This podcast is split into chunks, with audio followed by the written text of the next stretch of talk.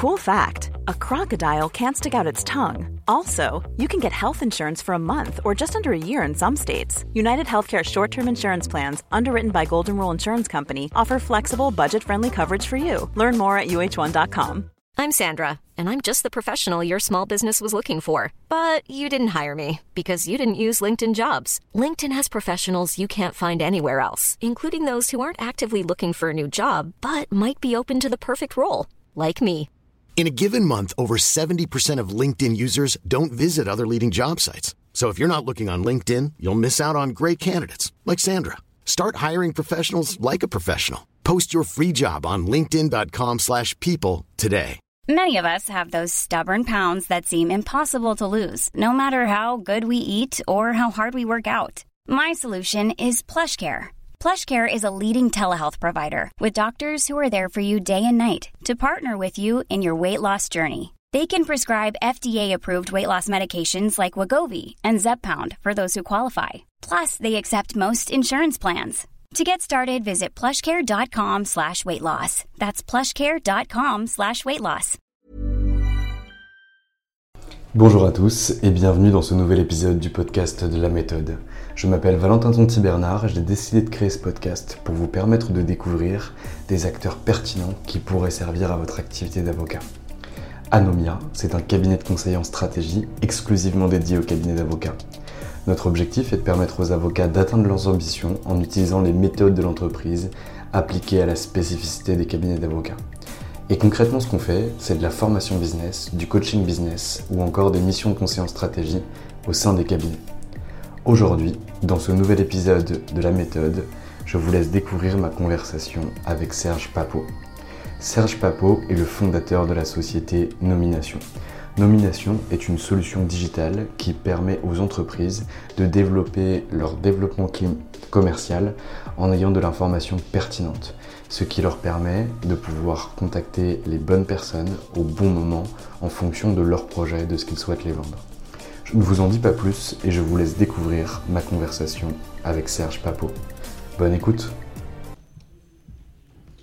Eh bien écoute, bonjour Serge Papot, je suis ravi de te recevoir parce que maintenant bonjour, Valentin. Depuis 2 ans, ouais. Tu es le patron de la société Nomination, nomination.fr, tu vas nous expliquer un petit peu pourquoi tu es là, etc. Aujourd'hui, on va parler de stratégie commerciale et de vente, mais avant ça, j'aimerais revenir un petit peu sur ton parcours, sur qui tu es. Serge Papot, qui es-tu ? Eh bien, je suis un être bizarroïde avec un parcours non linéaire, puisque après avoir sévi dans l'événementiel, l'organisation d'événements, de fêtes et la musique, j'ai travaillé dans la presse chez Prisma pendant quelques années. J'ai rejoint une start-up qui s'appelait Bou.com, qui vendait des fringues sur Internet en 99-2000 au moment de la bulle. Et puis j'ai créé Nomination en 2002. Voilà. Pourquoi tu as créé Nomination ? C'est quoi Nomination ? C'est quoi votre job ?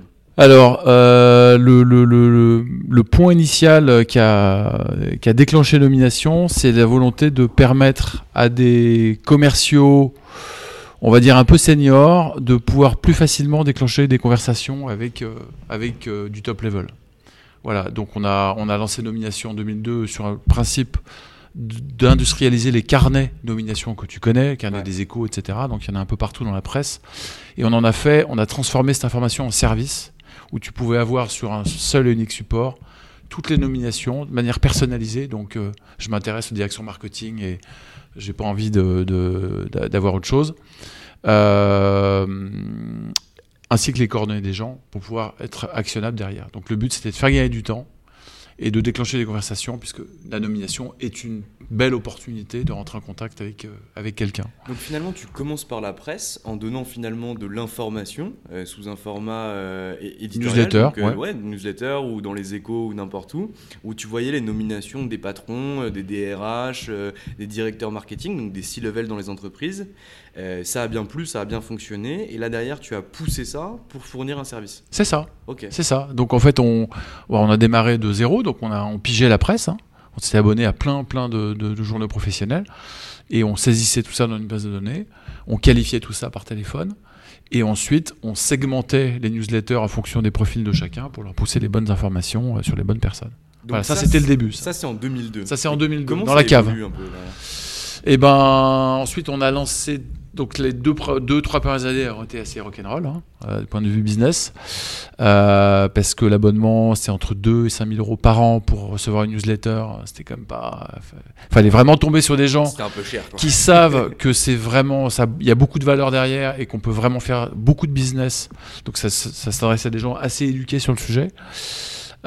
Et 3 ans plus tard, en 2005, on a lancé la première version de notre SaaS. Donc là, c'est une plateforme en ligne où tu pouvais retrouver des débuts d'organigramme. Début parce qu'évidemment, ils n'étaient pas encore très complets. On a commencé avec 40 000 contacts en ligne. Et donc, une proposition de valeur un petit peu plus large, puisque ce n'était pas que le flux de nomination, mais c'était également je veux savoir qui fait quoi sur tel compte, j'ai son nom et je peux le contacter, je peux faire des listes de prospection. Enfin, on commençait à rentrer dans un univers vraiment sales and marketing. Ensuite, on a lancé un module marketing qui permet à des cabinets d'avocats, par exemple, d'organiser des événements et de pousser une invitation aux 500 DRH sur tel et tel sujet. Et on a lancé derrière des connecteurs et des apps avec des éditeurs de CRM type Salesforce, Microsoft et très récemment avec HubSpot. Voilà. Donc on a toujours été tiré par nos clients qui nous ont dit faites ci, faites ça. Enfin, c'est là qu'il faut que vous alliez. C'est ça. Voilà nos besoins. Donc on a écouté nos clients et on a fait notre petit bonhomme de chemin comme ça. Très clair.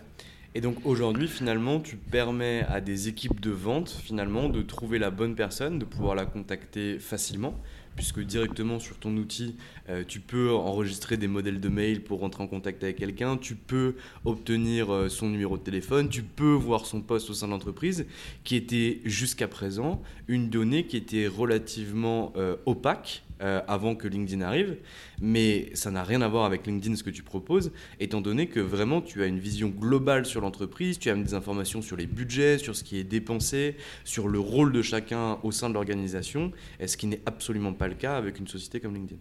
Absolument, on a construit une nomination pour des sales. Des sales au sens large, ça peut être un associé d'un cabinet d'avocat, ouais. Mais c'est pour des gens qui sont dans une fonction commercial pour créer de la relation, pour comprendre un compte et pour vendre de la valeur. C'est ça, donc on a une posture de niche assumée. Donc on va beaucoup plus loin que LinkedIn forcément, puisque LinkedIn, c'est comme l'ADN de LinkedIn, c'est plus RH, c'est quand même plus de la moitié du chiffre d'affaires de LinkedIn. C'est des recruteurs et des DRH qui souscrivent à la plateforme dans le but de recruter des gens. Donc c'est pas la même chose. Ça pourrait ressembler, mais c'est pas la même chose. Et ce que je tiens à dire dans le parcours, c'est qu'on a commencé donc avec plutôt une posture d'annuaire qualifié de décideur. Et en 2015, on a entamé un pivot pour basculer une posture d'annuaire qui apportait de moins en moins de valeur, puisque l'information devenait une commodité, tu l'as trouvée sur LinkedIn, etc. À une posture d'éditeur de solutions, de développement commercial. Donc toujours avec de la data qualifiée, donc le fuel. Il faut toujours un très bon fuel, parce que sans le fuel, tu peux rien faire. Mais on a beaucoup investi dans le développement de fonctionnalités sur la plateforme pour aider les sales et les marketing qui sont nos clients à bien exploiter la data. Voilà, comment tu vas mettre justement le fuel? Comment tu vas le collecter, ce fuel, ces données par exemple? Comment on pourrait avoir alors c'est peut-être un exemple pourri, mais le mail, le numéro de téléphone de Bernard Arnault? Comment tu arrives à l'obtenir? Eh ben, alors je vais pas livrer tous nos secrets de fabrication, mais on est aidé, on est beaucoup aidé parce qu'en fait, comme ça fait quand même maintenant 20 ans qu'on anime les carnets des échos, on a 200 partenaires, médias, réseaux d'anciens élèves, institutions, donc on a une posture un peu qui est pas notre modèle économique, mais une posture un peu institutionnelle de fil AFP des nominations, qui fait que quand on appelle des directions de la communication, quand on appelle des gens dans les entreprises, on obtient quand même pas mal de renseignements. Alors, très clair. Voilà, donc après, c'est pas toujours facile, mais disons qu'on est vraiment aidé par l'image qu'on a dans les entreprises. Et alors, je sais que tu bosses avec des cabinets d'avocats. Est-ce que tu as des questions de temps à autre qui sont relatives au RGPD? Bien sûr. On l'a... quasiment chez tous nos clients, chez les clients de la tech, les éditeurs américains qui sont psychopathes du RGPD. Mais justement, en fait, nous, quand le RGPD est arrivé en 2017, je crois, enfin la version officielle, je crois que c'était ça. En fait, on était déjà assez RGPD compliant, puisque dès le début, dès le premier jour, on appelait les gens pour collecter leur information et leur envoyer un mail vers leur profil. Donc on avait déjà cette logique de transparence vis-à-vis des décideurs pour dire voilà ce qu'on a collecté sur toi, est-ce que ça te va? Alors c'était plus dans l'idée qui complète son profil, mais il y avait déjà un lien des inscriptions. Donc on a rajouté des choses, par exemple la durée de conservation de 3 ans, ouais. ça y était, on le faisait pas, donc là on l'a mis en place, donc on est monté d'un cran, mais on n'était pas des gros voyous qui font ça en loose day dans un pays offshore et qui scrapent de la data sur le dark web. Ouais, voilà, très clair. Ouais, donc vous avez déjà en fait cet ADN là, et en fait le RGPD est venu renforcer. Quelque part une de nos forces en fait qu'on n'avait jamais vraiment valorisé en fait en tant que tel. Mais ce qui a dû être un avantage concurrentiel pour vous, parce que vous n'êtes pas la seule entreprise qui réalisait ce genre de choses, et sur ce secteur-là, il y avait des gens justement qui allaient scraper de la data de façon un peu sale, et donc ça a dû amoindrir ou en tout cas affaiblir certains acteurs qui pouvaient être vos concurrents. C'est vrai. Alors après, il y a ceux qui le font pour de vrai et qui le disent, comme nous, ouais. Et ceux qui le font pas pour de vrai, mais qui le disent très très bien. Donc il y a des belles promesses. Donc bon, après, est-ce que le client il voit clair dans tout ça, je sais pas, mais en tout cas ça nous a plutôt aidé. Dans tous les cas, on passe tous les tests de sécurité IT, de RGPD chez des boîtes, chez des KPMG, des SAP, enfin des gens qui sont des Microsoft, des gens qui sont quand même bien des solides quoi, des gros solides et bien à cheval sur ces trucs là quoi. Ok, très clair. Donc est-ce que tu pourrais nous donner un petit peu les clés de la stratégie commerciale selon toi, et surtout ce que permet Nomination justement en s'intégrant dans une stratégie commerciale? On va se positionner un petit peu sur les cabinets d'avocats parce que ce sont nos auditeurs. Bien sûr. Donc si tu pouvais nous donner un petit peu ta vision par rapport à ça. Bien sûr. Alors je peux décrire un peu ce qu'on fait avec les cabinets d'avocats aujourd'hui. Il y a plusieurs axes. Il y a un premier axe où on travaille avec la direction marketing et plutôt CRM. Donc là, on parle des cabinets d'avocats qui ont une certaine taille, qui ont un CRM avec de la data à l'intérieur. Et le marketing s'est battu pendant des mois pour essayer de convaincre les associés de mettre des ronds dans la qualité de la donnée. Parce que shit in, shit out, si tu n'as pas une bonne donnée, de toute façon, tu ne vas pas t'adresser aux bonnes personnes quand tu vas les inviter à des events, quand tu vas pousser des contenus. Et ça va donner moins de résultats. Donc premier axe, on aide les cabinets à sécuriser leurs données et à toucher les bonnes personnes. Toucher les bonnes personnes, c'est avoir déjà des contacts qui sont fiables, mais c'est aussi avoir les bonnes cibles. Parce que tu peux très bien avoir des contacts qui sont fiables, mais en fait, si t'en manques un paquet, il te manque le directeur juridique de telle boîte, le directeur de la propriété intellectuelle de telle boîte. Donc on complète aussi, on en profite pour boucher un peu les trous et pour faire en sorte que le cabinet couvre bien son marché. Donc un axe plutôt data, plutôt technique, où notre client c'est vraiment le marketing. D'accord. Donc là, finalement, on renforce les données qui sont déjà présentes au sein des cabinets. Oui. On les nettoie. On les segmente. Les belles informations. On va les segmenter pour pouvoir finalement trouver la bonne personne au bon moment. Et faire du bon ciblage. C'est ça. Et derrière, qu'est-ce qu'on en fait? Parce que c'est bien d'avoir de la donnée qui est quali, mais on en fait quoi? Eh ben, alors, usage numéro 1 dans les cabinets, c'est shooter des campagnes pour des events. Donc concrètement, je fais un événement sur le private equity dans la zone d'Europe du Nord. Je suis White and Case ou Latam and Watkins. Je vais shooter ça à l'ensemble des contacts et des décideurs pertinents qui pourraient être intéressés par ce sujet. C'est ça. Donc, et c'est là où le ciblage est presque aussi important que la fiabilité de l'information. Je dirais même aussi important que la fiabilité de l'information. C'est OK, tu as les bonnes personnes avec les bonnes fonctions, les bons emails et tout ce qu'il faut. Mais il faut qu'ils soient bien rangés dans la bonne case. Parce que si tu veux faire un ciblage fin, si tu veux faire les mecs qui sont en charge de l'innovation dans les biotech en Ile-de-France et plutôt des biotech en forte croissance, si tu n'as pas les bons critères de segmentation, tu ne vas pas y arriver et tu vas taper à côté. Tu vas taper flou, tu vas faire du flou. Et donc, tu vas être beaucoup moins pertinent en fait. Tu ne vas pas faire venir les bonnes personnes. Et ça, finalement, ce qu'attend l'associé, c'est quand il vient à l'event, c'est de rencontrer des gens qui l'intéressent. Et puis même, sinon, les cibles qui n'étaient finalement pas des cibles vont penser que le cabinet d'avocats est un tocard. Complètement. En plus, il y a un problème de crédibilité, d'image sur le marché et de réputation. Ouais, absolument.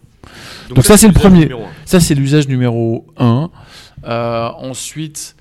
On a des cabinets avocats où il y a une équipe BD, ouais. Plus ou moins proactive, selon leur seniorité, selon l'espace de liberté que leur laissent les avocats. Je te vois sourire. Et donc il y en a qui sont qui font plutôt du one to one. J'ai même vu des responsables BD qui prenaient leur téléphone et leur mail pour contacter des gens suite à une nomination ou suite à une intervention d'une conférence d'un directeur de l'innovation de telle boîte, et ils le contactent pour lui proposer un déjeuner avec l'avocat qui a traité justement il n'y a pas longtemps un dossier de brand sur tel sujet et qui a organisé des déjeuners et des rendez-vous avec l'associé. Et là, même Mireille Radojevic dans ses propos. je tairai son nom. Et donc là, l'associé, tout d'un coup, quand il voit arriver ça, il dit eh ben ouais, super. Enfin, il est pas contre. Il y a des freins psychologiques, mais quand le résultat arrive, ça marche bien. Donc ça, c'est un usage BD assez fin, c'est de la veille. C'est approcher des gens au bon moment, de manière très chirurgicale. Ça, les avocats n'ont pas le temps de le faire. Ils n'ont pas forcément envie de le faire non plus. Je pense qu'il y a un vrai frein culturel à approcher des gens qu'on ne connaît pas. Ça, c'est un vrai sujet tribal chez les avocats. Et pourtant, c'est toute la problématique. C'est que c'est eux les experts. C'est eux qui sont légitimes pour prendre la parole sur le marché. Mais ils n'ont pas, mais ils savent pas faire ça, ils veulent pas faire ça, et ils accordent pas forcément leur confiance à des équipes internes pour le faire pour eux. Donc ça tourne en rond en fait. Et puis surtout que c'est eux qui vont vendre et c'est leurs équipes qui vont produire. Oui. Donc en réalité, le fait de pouvoir avoir un intermédiaire BD, c'est une bonne chose, mais ça veut dire que déjà une personne ne peut pas traiter 60 associés ou donner des rendez-vous à 60 associés, et puisque quand tu regardes dans une équipe de sales, tu as un SDR pour un account exécutive, et donc pour une personne qui va signer finalement le devis, et donc il faudrait qu'on ait 60 personnes en charge de business développement pour 60 associés, ce qui n'est pas possible, ou en tout cas ce qu'on voit pas aujourd'hui. La deuxième chose que ça signifie, ça veut dire que dans les cabinets d'avocats dans lesquels tu n'as pas de business développement, en réalité, tu n'as pas ces approches directes à destination des décideurs. Non. Et la troisième chose, ça veut aussi dire que finalement, les cabinets qu'on voit au quotidien, que nous voyons au quotidien, c'est des cabinets dans lesquels en fait le BD est en charge de faire des petits événements marketing, etc., éventuellement de paramétrer le CRM, mais ne va pas directement au front. Donc ça veut dire qu'on a vraiment un gap entre ce qui est possible de faire aujourd'hui et ce qui est réellement fait en termes de développement. Il y a un angle mort. Alors on a sorti très récemment, enfin on l'a sorti là au mois de juillet, une fonctionnalité dans laquelle je mise beaucoup d'espoir, et notamment chez les avocats, qui est une fonctionnalité qu'on a appelée de Sales Automation. Ouais. Donc concrètement, c'est une fonctionnalité qui permet d'automatiser l'envoi des mails one-to-one et les relances mails. Au nom de l'associé. Donc, je te projette. Je prends un exemple. L'associé, il rêverait de rentrer sur tel et tel compte et de rencontrer telle et telle personne. Et il a une espèce de dream list de 50, 100, 200 personnes à qui il a vraiment des choses à raconter, mais il ne sait pas comment les contacter, il n'a pas envie, enfin bref, problème habituel. Donc, la fonctionnalité en fait permet de connecter nomination à la boîte mail de l'associé. Donc on lit pas les mails, tout ça est super clean d'un point de vue RGPD. C'est une intégration qui va de nomination vers la boîte mail, mais pas la même. Exactement. Et ça permet donc une fois que tu as fait ton ciblage, donc là c'est un travail conjoint entre l'associé et le marketing. Le marketing fait un premier ciblage, le fait valider par l'associé. Le marketing fait valider les templates de mail, parce qu'en fait toute l'astuce c'est de non pas envoyer juste un mail, mais c'est d'en envoyer plusieurs, c'est de faire du nurturing, et c'est d'envoyer un premier mail où on va plutôt pousser un contenu, un article. Donc il ne s'agit pas de faire, c'est pas parce qu'on envoie un mail qu'on fait n'importe quoi et qu'on fait quelque chose de pas qualitatif.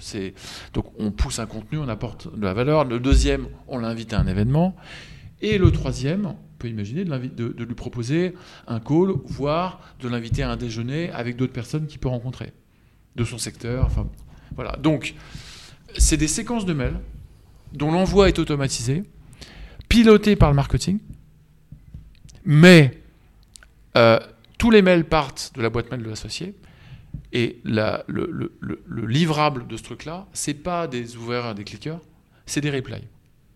C'est des replies. Tu peux avoir... Donc, tu peux avoir 1, 2, 5% de replies. Mais c'est énorme. Tu as des replies, tu as des gens qui vont répondre favorablement au mail. Donc, c'est comme si l'associé, c'est lui qui prend la parole. C'est sa signature de mail, c'est son mail normal. C'est exactement la même chose. Et les replies vont chez lui. Sauf que donc, le temps et la charge est déporté au marketing. Et je pense que ça va permettre de faire deux choses. Ça va permettre d'approcher des gens qu'on ne connaît pas de manière assez ciblée. Ça peut être 2-3 personnes par semaine picorées dans un flux de nomination, dans un flux de speaker en disant lui c'est, tu sais, enfin tu l'as vécu 1000 fois, l'associé qui voit passer un truc, ah il y a un truc qui est intervenu à telle conférence, faudrait vraiment que je lui, ce serait génial, ce mec là je veux le rencontrer, sauf qu'il n'a pas le temps, il sait pas comment faire, il sait pas quoi lui écrire, etc. Donc typiquement d'avoir un flux régulier ultra qualitatif où tu as quelques pépites qui sortent régulièrement sur un radar et tu les ajoutes à une séquence, tu fais add et boum, le mec il va recevoir sa séquence en espérant qu'il réponde ou qu'il s'inscrive à un event. Ça c'est le premier point, c'est approcher des nouvelles personnes très ciblées. Et la deuxième chose, c'est le lead nurturing. Il y a un gros talon d'Achille dans les cabinets d'avocats, ils organisent plein d'events, ils poussent plein de contenu, mais c'est le début de l'histoire en fait. Le mec il est venu à l'événement, okay, derrière, il s'est rien passé. Et derrière il se passe rien. Et donc ces gens là, il faut les ajouter à une séquence pour les nurturer jusqu'à ce qu'à un moment donné il y a un déclenchement d'une discussion one-to-one avec l'associé. Mais ça, il m'est arrivé une histoire. Donc j'étais en vacances en Italie, et il y a un avocat que j'adore qui m'appelle et qui me dit « Ouais Valentin, tu m'avais dit de faire des formations, mais les formations ça marche pas. » Je dis « Ok, explique-moi ce que t'as fait, explique-moi ce qui s'est passé. » Il réalise une formation sur laquelle il a une vingtaine de personnes qui viennent au sein de son cabinet d'avocats, il dispense sa formation, et derrière il me dit « Personne ne m'a recontacté pour un dossier. » Tu rêves Coco. Et, mais c'est un peu ça, c'est quelqu'un que j'aime bien, alors c'est parce que je lui ai dit, mais écoute voilà, il y a des statistiques en marketing qui existent, qui expliquent que pour pouvoir convertir un prospect ou quelqu'un qui commence à s'intéresser à toi en client, il est nécessaire d'avoir au moins 7 contacts avec lui. Mmh. Si cette personne vient assister à une formation et que derrière elle ne te recontacte pas, c'est normal. En réalité, il faut que toi, tu puisses la recontacter, pas pour essayer de faire le vendeur de tapis et essayer de lui vendre quelque chose, mais prétexter le fait que tu as envie d'améliorer tes formations, reprendre contact avec lui pour créer un lien humain avec la personne. Et je mets une deuxième statistique là-dessus, après je te rends la parole, c'est qu'il y a une étude de la Harvard Business Review qui est sortie en janvier 2022, qui explique que 60% de la décision de la part d'un décideur n'est pas prise sur le produit, mais est prise sur la personne qui lui vend et sur la relation avec la personne qui est rendue. Et si derrière, il n'y a pas d'émotionnel, si derrière, il n'y a pas de lien qui est suivi, etc., il n'y a aucune chance de réussir à vendre. Oui, absolument, complètement. C'est... Et les 7 points de contact, oui, j'ai effectivement, j'avais ce chiffre en tête. Et donc... cette séquence de mails, d'ailleurs, il y a des, donc c'est quelque chose, c'est un principe qui existe, on l'a pas inventé. Il y a des éditeurs de logiciels qui font ça.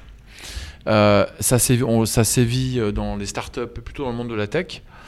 Il y en a qui ont carrément fait une science. Enfin, c'est des gens qui sont copywriters, des copywriters de malades qui ont créé une usine à production de templates de mails. Donc ça se prépare bien. Il faut bien lécher les mails. Ça doit être évidemment validé par l'associé, mais cabinet d'avocats, ils ont des events, ils organisent des events qui sont plutôt intéressants, ils produisent du contenu, enfin il y en a qui écrivent des articles, ils ont des actus, ils font partie enfin ils gagnent des prix, etc. Donc le cabinet d'avocats a plutôt une bonne posture pour apporter de la valeur, il produit des choses qui vont montrer, qui vont apporter quelque chose à la personne, donc c'est juste que c'est pas bien exploité, quoi. Mais en réalité, je pense que le problème... Alors, il y a plusieurs problèmes. Tu as déjà un problème, comme tu l'as dit tout à l'heure, en fait, de culture. L'avocat n'est pas été acculturé au développement commercial, au marketing. Je pense que c'est dû en grande partie à la déontologie et au changement, notamment dû à la digitalisation et à la transparence de l'information, mais aussi dû au statut de l'avocat. l'avocat. L'avocat ne veut pas mettre ses contacts sur un CRM, ne veut pas donner ses contacts au marketing par crainte que s'il souhaite partir, finalement, ses clients ne soient plus ses clients mais deviennent les clients du cabinet. Ouais. Ce qu'on n'a pas du tout dans les cabinets américains, ce qu'on n'a pas du tout dans les cabinets anglo-saxons. Ouais. Enfin, ce qu'on n'a pas du tout. Ce qu'on a un peu moins dans les cabinets américains, ce qu'on a un peu moins dans les cabinets anglo-saxons. Mmh. Mais aujourd'hui, les avocats dans les cabinets français associés demeurent des entités autonomes et ne donnent pas d'informations au marketing. Ah ouais. Le marketing se bat pour aller chercher de l'info. Et c'est n'importe quoi. C'est-à-dire que si on fonctionne comme ça, autant ne pas avoir de marketing. Bah oui, c'est pas la peine d'avoir un CRM. Parce que toi, tu vois toujours. Tu vois moins quand même. Alors, okay. je vois exactement ce que tu veux dire et c'est pas, ça n'a pas disparu. Mais quand même, je pense que le marché en 10 ans, d'un point de vue psychologique, culturel, a quand même pas mal évolué là-dessus. Parce que ceux qui acceptent de jouer le jeu, de synchroniser leur outlook avec le CRM, ok, ils filent leurs contacts, mais en échange, entre guillemets, ils vont avoir des mises à jour. Enfin, si tant est que le cabinet organise des trucs dans ce sens-là. Donc, et puis, ils voient bien que globalement, il y a plus d'avantages que d'inconvénients en fait, à faire ça. Alors, nous, on est notre focale est un petit peu... Alors oui, par la data, on sécurise la donnée client. Mais là, ce dont je te parle avec les séquences de mails, on est plus sur aider l'associé à rencontrer des nouvelles personnes, avoir des nouvelles conversations avec des boîtes qui... Enfin, on est plus sur du new que sur des contacts qu'il connaît déjà et qui, de toute façon, seraient exclus des envois. Donc, on est plus pour aider l'associé à rentrer en contact sur des populations qu'il connaît un peu moins bien, des secteurs qu'il connaît un peu moins bien, où, justement, il va sentir qu'il prend un peu moins de risques, parce qu'il est plus dans un white space qu'il ne connaît pas. Et voilà, donc moi j'y crois beaucoup, on ne l'a pas encore installé dans le cabinet, donc je ne vais pas trop fanfaronner, mais j'ai très envie de tester ça avec un associé un peu qui a envie, qui est un peu plus bidi que la moyenne. Ouais. Là on va le faire dans le conseil en strat. Ça va éclater. J'ai un gros cabinet et j'aimerais bien faire ça dans le cabinet avocat pour montrer que ça marche en fait. Et est-ce que tu arrives à faire des liens entre ce qui se passe sur Nomination et ce qui est actualisé notamment sur les logiciels avocats? Je pense à Diapage, je pense à Cessib, je pense à Justisoft ou Dynamics. Est-ce que tu arrives à le faire? Par exemple, si je suis avocat associé, je mets en place l'automatisation de mail pour envoyer plusieurs messages et plusieurs contenus à des gens qui sont dans ma cible, on va dire les patrons de concessions dans l'automobile. Donc j'envoie ça à tous les patrons de concessions dans l'automobile. S'il y en a un qui me répond ou s'il y a quelque chose qui se passe, est-ce que je vais l'avoir sur mon ERP du quotidien ou pas du tout? Non, pas non. Actuellement, c'est hors système. Il n'y a pas de synchro avec un CRM, mais enfin. Vous l'avez sur HubSpot, vous l'avez. On l'a sur HubSpot, exactement. Mais on l'a pas là-dessus. Un truc important, c'est il s'agit pas d'envoyer ces séquences de mails, tout ça, à des milliers de personnes. C'est. Oui, j'entends bien. T'as une première séquence sur 37 personnes. T'as une deuxième séquence, tu peux les avoir en parallèle d'ailleurs, sur 128 personnes. Enfin, c'est du chirurgical. Et plus t'es chirurgical, plus t'es personnalisé, plus t'es pertinent, plus le mec derrière, plus ça répond. C'est comme si tu faisais des mails en one-to-one, mais c'est entre le one-to-one et le marketing, quoi. C'est vraiment du one-to-superfew, quoi. Ouais, tu vois, c'est... Voilà, donc... Et là, on est en train d'installer des clients. Enfin, c'est vraiment... Enfin, je suis très impatient qu'on installe ça dans le cabinet. Eh ben, moi aussi, je suis impatient de voir ça parce que nous aussi, on va pouvoir s'amuser si vous commencez à installer ça dans le cabinet d'avocats. On va pouvoir jouer un petit peu. Ouais, super. Serge, on arrive à la fin de notre entretien. On a pas mal discuté. Je t'ai déjà pris pas mal de temps. Est-ce que tu aurais, je sais pas, un mot de la fin pour le cabinet d'avocats ou pour tes équipes, pour qui tu veux?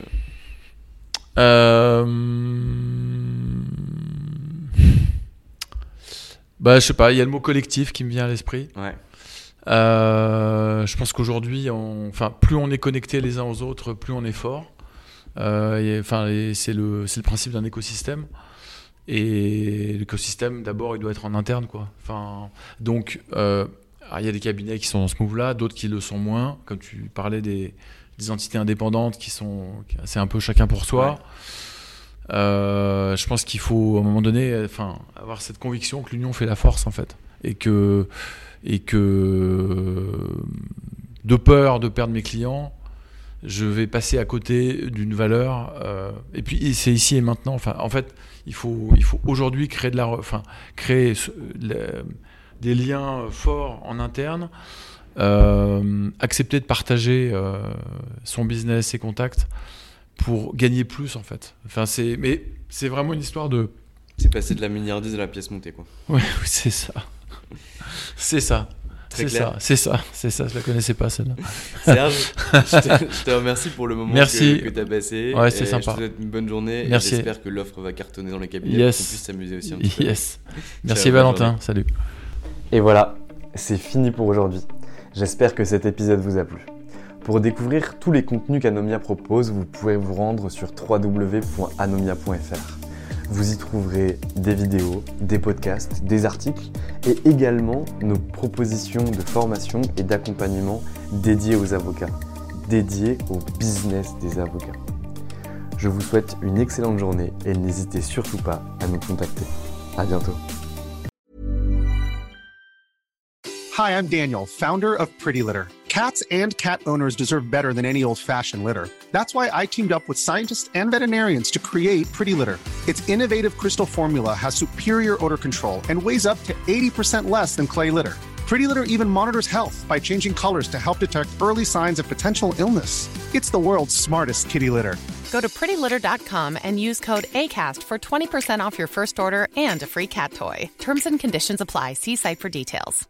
Mom deserves the best, and there's no better place to shop for Mother's Day than Whole Foods Market. They're your destination for unbeatable savings, from premium gifts to show-stopping flowers and irresistible desserts. Start by saving 33% with Prime on all body care and candles. Then get a 15-stem bunch of tulips for just $9.99 each with Prime. Round out Mom's menu with festive rosé, irresistible berry chantilly cake, and more special treats. Come celebrate Mother's Day at Whole Foods Market.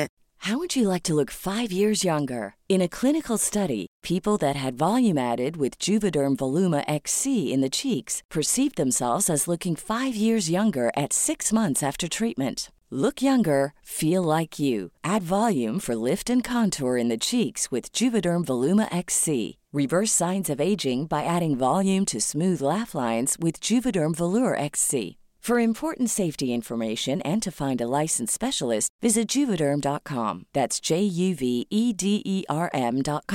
Not for people with severe allergic reactions, allergies to lidocaine, or the proteins used in Juvederm. Common side effects include injection site redness, swelling, pain, tenderness, firmness, lumps, bumps, bruising, discoloration, or itching. There's a risk of unintentional injection into a blood vessel, which can cause vision abnormalities, blindness, stroke, temporary scabs, or scarring. Talk to a licensed specialist to find out if it's right for you.